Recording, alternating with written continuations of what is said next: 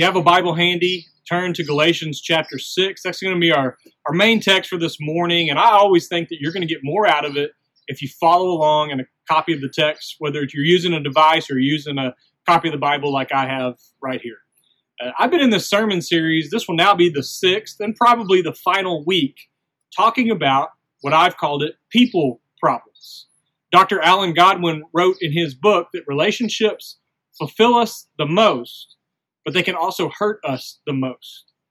Another way of explaining this or understanding this is that we we have a desire as human beings to belong, to be accepted by others, to have true, genuine friendships, to be understood by others.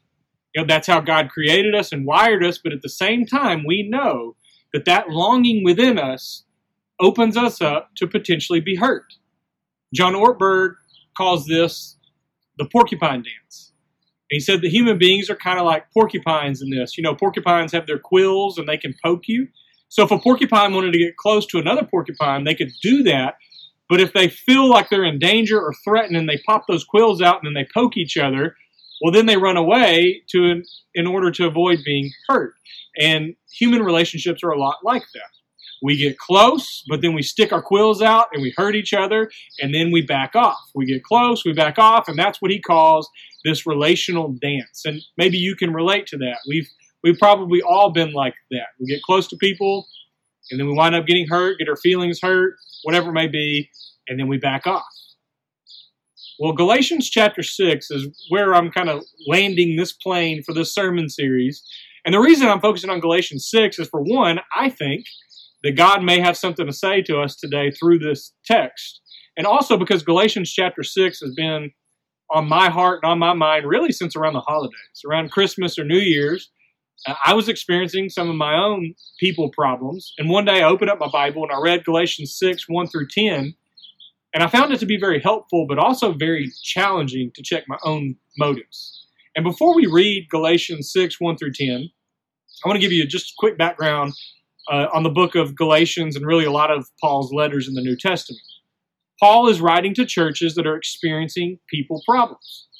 There's Jewish Christians from a Jewish background trying to learn how to be a part of a church with Gentile Christians from a completely different background. And especially in this letter here, this church that Paul's writing to, the Jewish Christians believe that the uh, Gentile Christians need to uh, follow the law of Moses, get circumcised, and do all the things that the Jewish Christians would do. And so Paul is writing to address these problems and these issues. And we're basically skipping over all of the theology and all of that, and we're just jumping right to the application part of the text. And instead of me reading it, one of our students from the Pine Tree Church is going to read it for us. So I, I want you to follow along with them. And I also want to give a shout out to Landon Vineyard, who read our text last week. Uh, but I, I didn't get a chance to refilm my sermon, so I didn't get a chance to put him put his name in that. So thank you, Landon, last week. And now this week, Grant Beakley is going to read our text for us. So follow along with Grant as he reads. Today's scripture reading is going to be from Galatians 6 1 through 10. Brothers and sisters, if someone is caught in a sin, you who live by the Spirit should restore that person gently. But watch yourselves, or you also may be tempted. Carry each other's burdens, and in this way you will fulfill the law of Christ. If anyone thinks they are some something when they are not, they deceive themselves. Each one should test their own actions. Then they can take pride in themselves alone, without comparing themselves to someone else. For each one should carry their own load. Nevertheless, the one who receives instruction in the word should share all good things with their instructor. Do not be deceived. God cannot be mocked. A man reaps what he sows. Whoever sows to please their flesh from the flesh will reap destruction. Whoever sows to please the Spirit from the Spirit will reap eternal life. Let us not become weary in doing good, for at the proper time we will reap a harvest if we do not give up. Therefore, as we have opportunity, let us do good to all people, especially to those who belong to the family of believers. All right, thank you, Grant, for reading that text for us. Now you've heard it, all 10 verses, and what I want to do is just walk through it slowly and go verse by verse and talk about a few things as we go along. In verse 1 of Galatians chapter 6, it sounds a lot like what we talked about last week, which was Matthew chapter 18, verse 15 through 17, where Jesus says if somebody has sinned or sinned against you, you go talk to that person.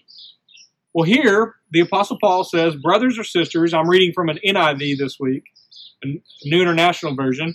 Paul writes, If someone is caught in a sin, okay, let's stop right there. If somebody's caught in a sin, uh, I think what Paul means by that, you know, the word that's used there can also be translated as overtaken by a sin. And if you were to go back to Galatians chapter 5, Paul lists uh, what he would consider the fruit of the Spirit, but he also talks about the acts of the sinful nature. Maybe it's one of these sins that Paul lists in Galatians 5. Maybe it's one of the overall problems that the, the burdens that the Jewish Christians were laying on the Gentile Christians.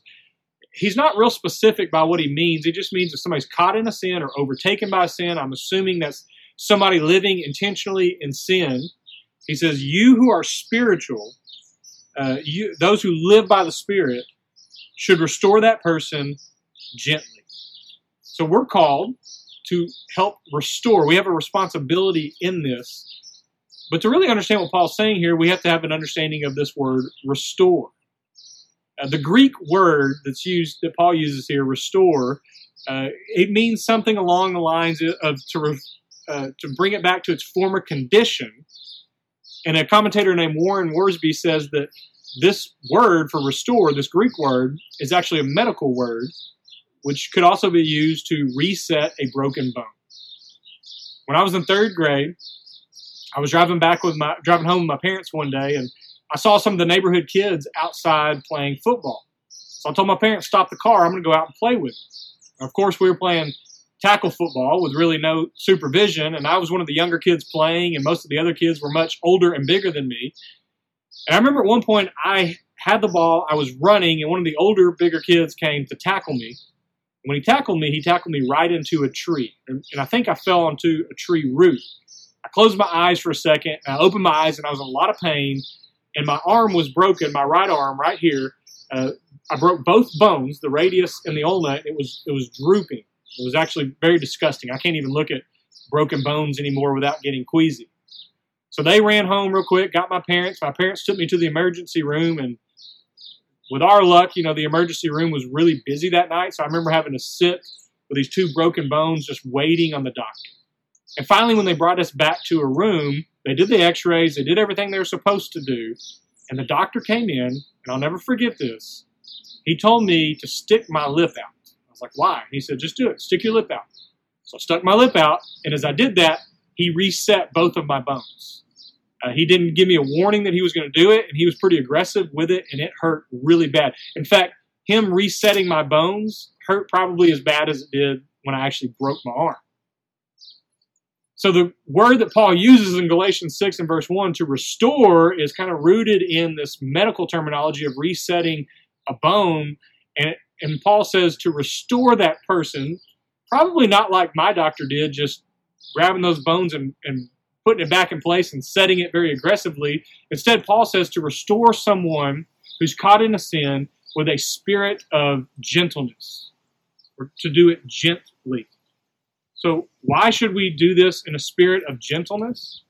Well, for one, we need to remember that we're all sinners. And so, when we approach somebody, a brother or sister in Christ from our church family that's caught in a sin, we should do it with humility knowing that whatever sin that that person's caught in, that could be us if we're not careful. So we do it not out of arrogance, not out of pride, but we're called to restore people with a gentle spirit, do it lovingly. And then Paul goes on at the end of this verse to say, But watch out, watch yourself, or you may also be tempted. And what I think Paul's alluding to here is even though we have a responsibility to try to help others, we also have a responsibility to take care of ourselves. I'm going to say more about that at the end of this lesson, but I want to move on now to verse 2. Paul writes, Carry each other's burdens. And in this way, you will fulfill the law of Christ. Carry each other's burdens. What does that mean, and what does that look like? Some of you may remember Robbie Goldman. He was here at Pine Tree in September, I think, of 2018 ish, around there. He came and preached one Sunday morning. I've known Robbie for a long time. He works at Dry Bones Denver in Denver, Colorado. And I heard him tell the story in a sermon one time, and I actually texted him this morning for permission to share this, and he said, go for it. But he told a story about this young girl who was 13 years old, and her mom died of cancer. So both this girl and her dad were, were grieving deeply, as only we could imagine. And the dad made a decision after a little while to try to move on as best they can. And he didn't want to be reminded constantly of the pain of the fact that they had lost, he had lost his wife and their daughter had lost a mom. So he made a decision to have some garage sales. And he was going to sell away a lot of her stuff to try to move on. Well, this little girl was 13 years old at the time that happened. Fast forward many years later, and she's getting married. She's now a young woman. And she has she lives in Texas, so she has several bridal showers. And for the very first shower that she has, a lady that she had grown up going to church with showed up with this gift. And it was an oddly shaped gift, the way it was wrapped and everything. And when she got to that gift, she opened it up and she recognized right away what it was. It was this big milk jug. It was kind of a brownish, rusty looking milk jug. It wasn't just any milk jug, but this girl remembered that that was her mom's milk jug. And at that bridal shower, and in every bridal shower she had before she got married, some of the ladies from her church had brought her gifts that had belonged to her mom.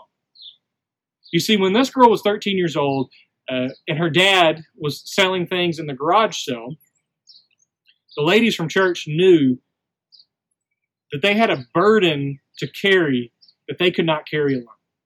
So these ladies from church showed up at the garage sale and they bought these items and kept them intentionally with the plan of giving them back to this girl someday when she was ready for it. And Robbie told the story and he said he knows the story really well because it's his wife, Karen. She was that little girl. So they were there at that bridal shower when she was given these gifts. And to me, that is a powerful example of what Paul means by carry each other's burdens. Sometimes we go through tragedies and we go through uh, deep pain and, and major problems in our life. And, and sometimes we have burdens that we just cannot carry on our own. And thank God that He has given us the church, a church family to be a part of, so that we don't have to carry these burdens alone. And that's what these ladies did for Karen, was they knew that her and her dad were not in an emotional place to carry this burden alone, so they made sure they kept all of her mom's items for later on in life. So Paul says, carry each other's burdens, and in doing so, you will fulfill the law of Christ. Well, you might have to go back and read the whole letter of Galatians to understand what maybe Paul means by that, why he's using this language. Probably, more than likely, the law of Christ is not a new law, but it's the law of love. It's the law that is a little bit different than the law of Moses. And Paul's been talking about the freedom that they now experience in Christ, but I won't spend too much time in that. I want to move on to verse 3 of Galatians 6. And in verse 3, Paul kind of switches gears from our responsibility to others, and he switches gears to our responsibility to our, ourselves for just a minute. In verse 3, he says, If anyone thinks they are something when they are not, they deceive themselves. That's just kind of a short verse that stings a little bit.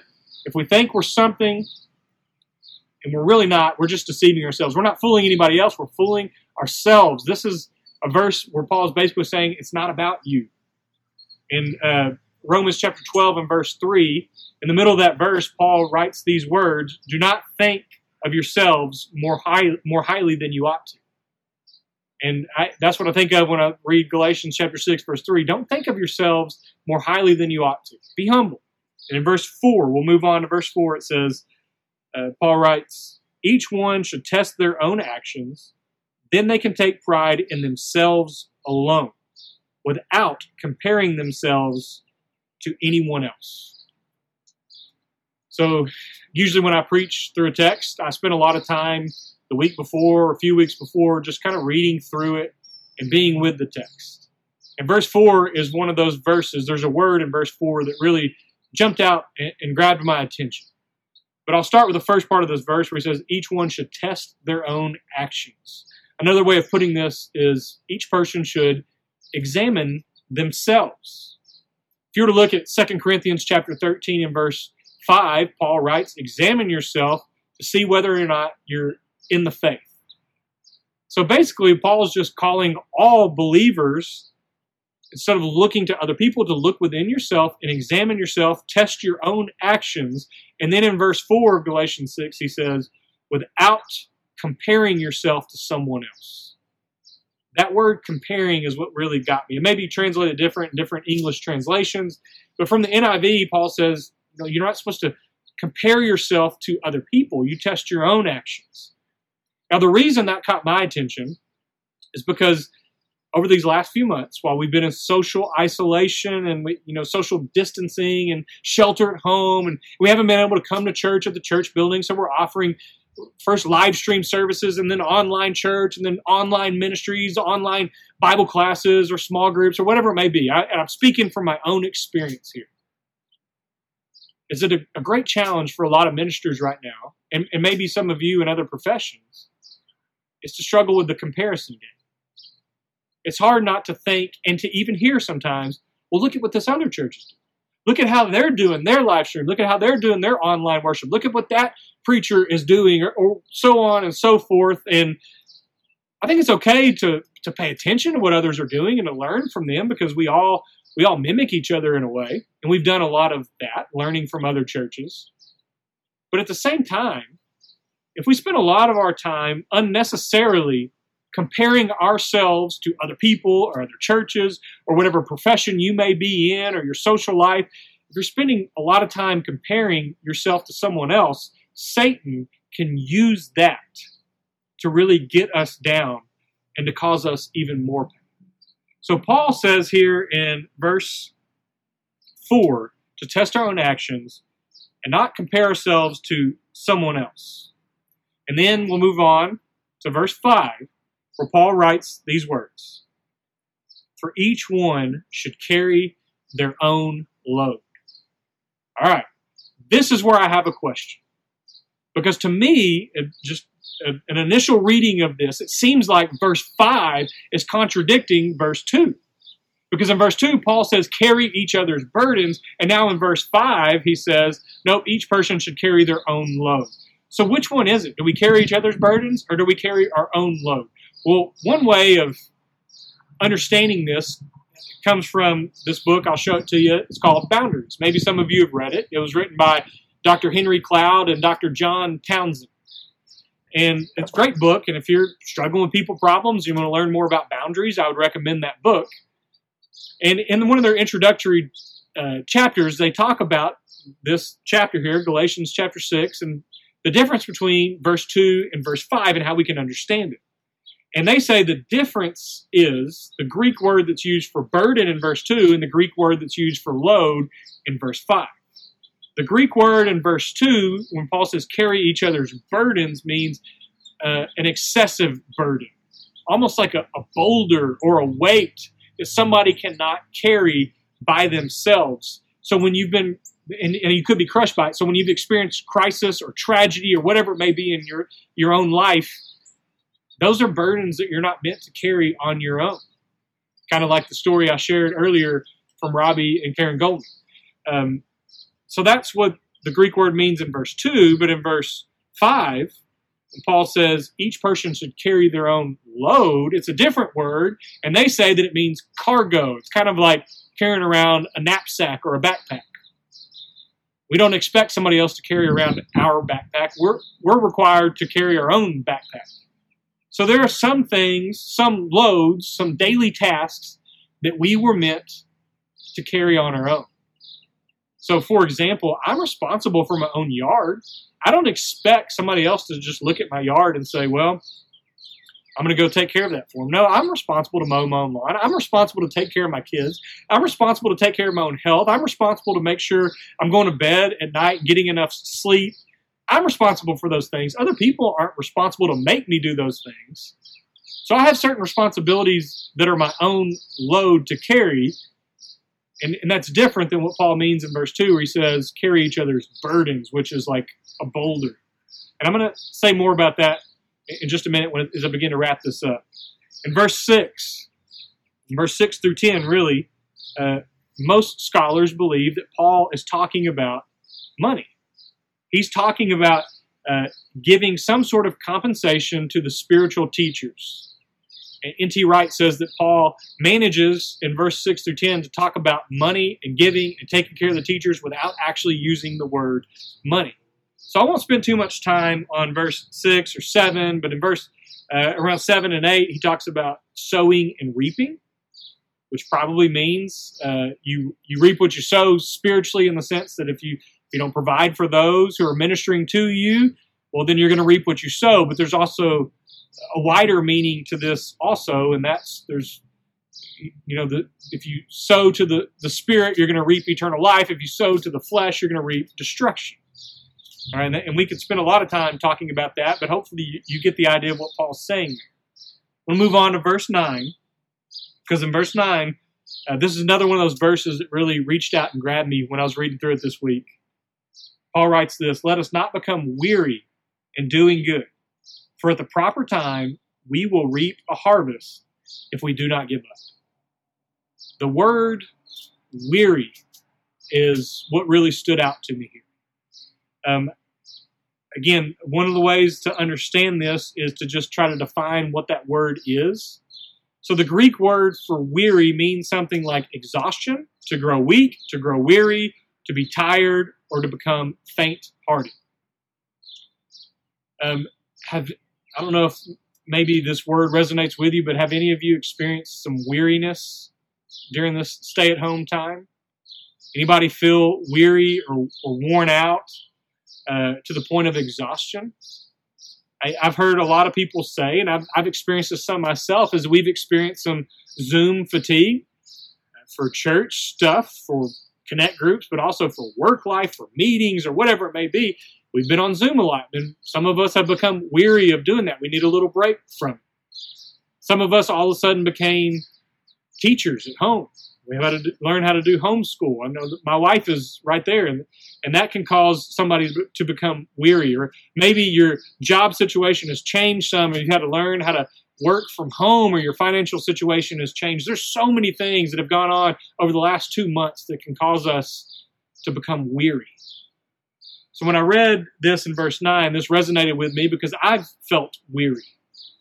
And I don't think what Paul is saying right here in verse 9 is that if you felt any sort of weariness, you've sinned, you're in the wrong. But what Paul is encouraging us and encouraging this church to do is to not grow weary in doing good. Don't don't let life wear you out to the point or the comparison game to wear you out to the point where you're not effective for the kingdom of God. Instead, Paul says, just keep pressing forward and don't grow weary in doing good because if you if you continue to do that, uh, you will reap a harvest if you do not give up. And then in verse 10, he wraps it up by basically uh, just kind of one final thought or challenge. He says, Therefore, as we have opportunity, let us do good to all people, especially to those who belong to the family of believers. Let us do good to all people. Uh, I like how Paul caps it off with this statement here um, that we're not just focused on ourselves, we have an outward focus to do good to others, starting with our own church family, family of believers, but also to the entire world. And if you were to read the book of Acts, in Acts chapter 10 and verse 38, we're told that's what Jesus did. He went around doing good. So as we read through these 10 verses, and I've been going through a sermon series called People Problems, there's a really good chance if you paid attention, not just to what I said in my explanation of the verse, but if you paid attention to what the Word of God is saying, there's a good chance that God may be speaking to you and maybe convicting you of some area in your life. Maybe one of these verses uh, really stood out to you, stuck with you. And so you may have already come up with some sort of application to apply to your own life. But as I was reading through this, there's kind of one final thought that I have, and I think it relates to this people problems discussion. And it, again, it comes from this book uh, that I've already mentioned, Boundaries. But they say in the book that we are responsible to others, and we're also responsible for ourselves. We're responsible to others, and we're also responsible for ourselves. And if you look back over everything we just read, we have a responsibility to go to our brother and sister in Christ and try to help restore them. We have a, a, responsibility to help carry each other's burdens. We have a responsibility to do good to others. We have a responsibility to share with each other. We have a responsibility to one another. Um, whether or not people cause us problems or not, Jesus has called us to love all people, even our enemies, and we have a responsibility to others. Now, at the same time, though, we're responsible for ourselves. So we're responsible to examine ourselves, to test our own actions. Uh, we're responsible for uh, when we try to help restore someone to make sure that we don't become tempted in the process. That's back to verse 1. Uh, we're responsible to take care of our own soul and not compare ourselves to everybody else. We're responsible uh, to carry our own load. We help others carry their burdens, but we have our own daily tasks that we're responsible for. We're probably always going to experience people problems in our life. That's inevitable. But understanding our responsibility, that we're responsibility we're responsible to others, but we're not responsible for others. What we are responsible for is ourselves. Now, I, I read through Galatians 6, verse 1 through 10, and I also think about the gospel.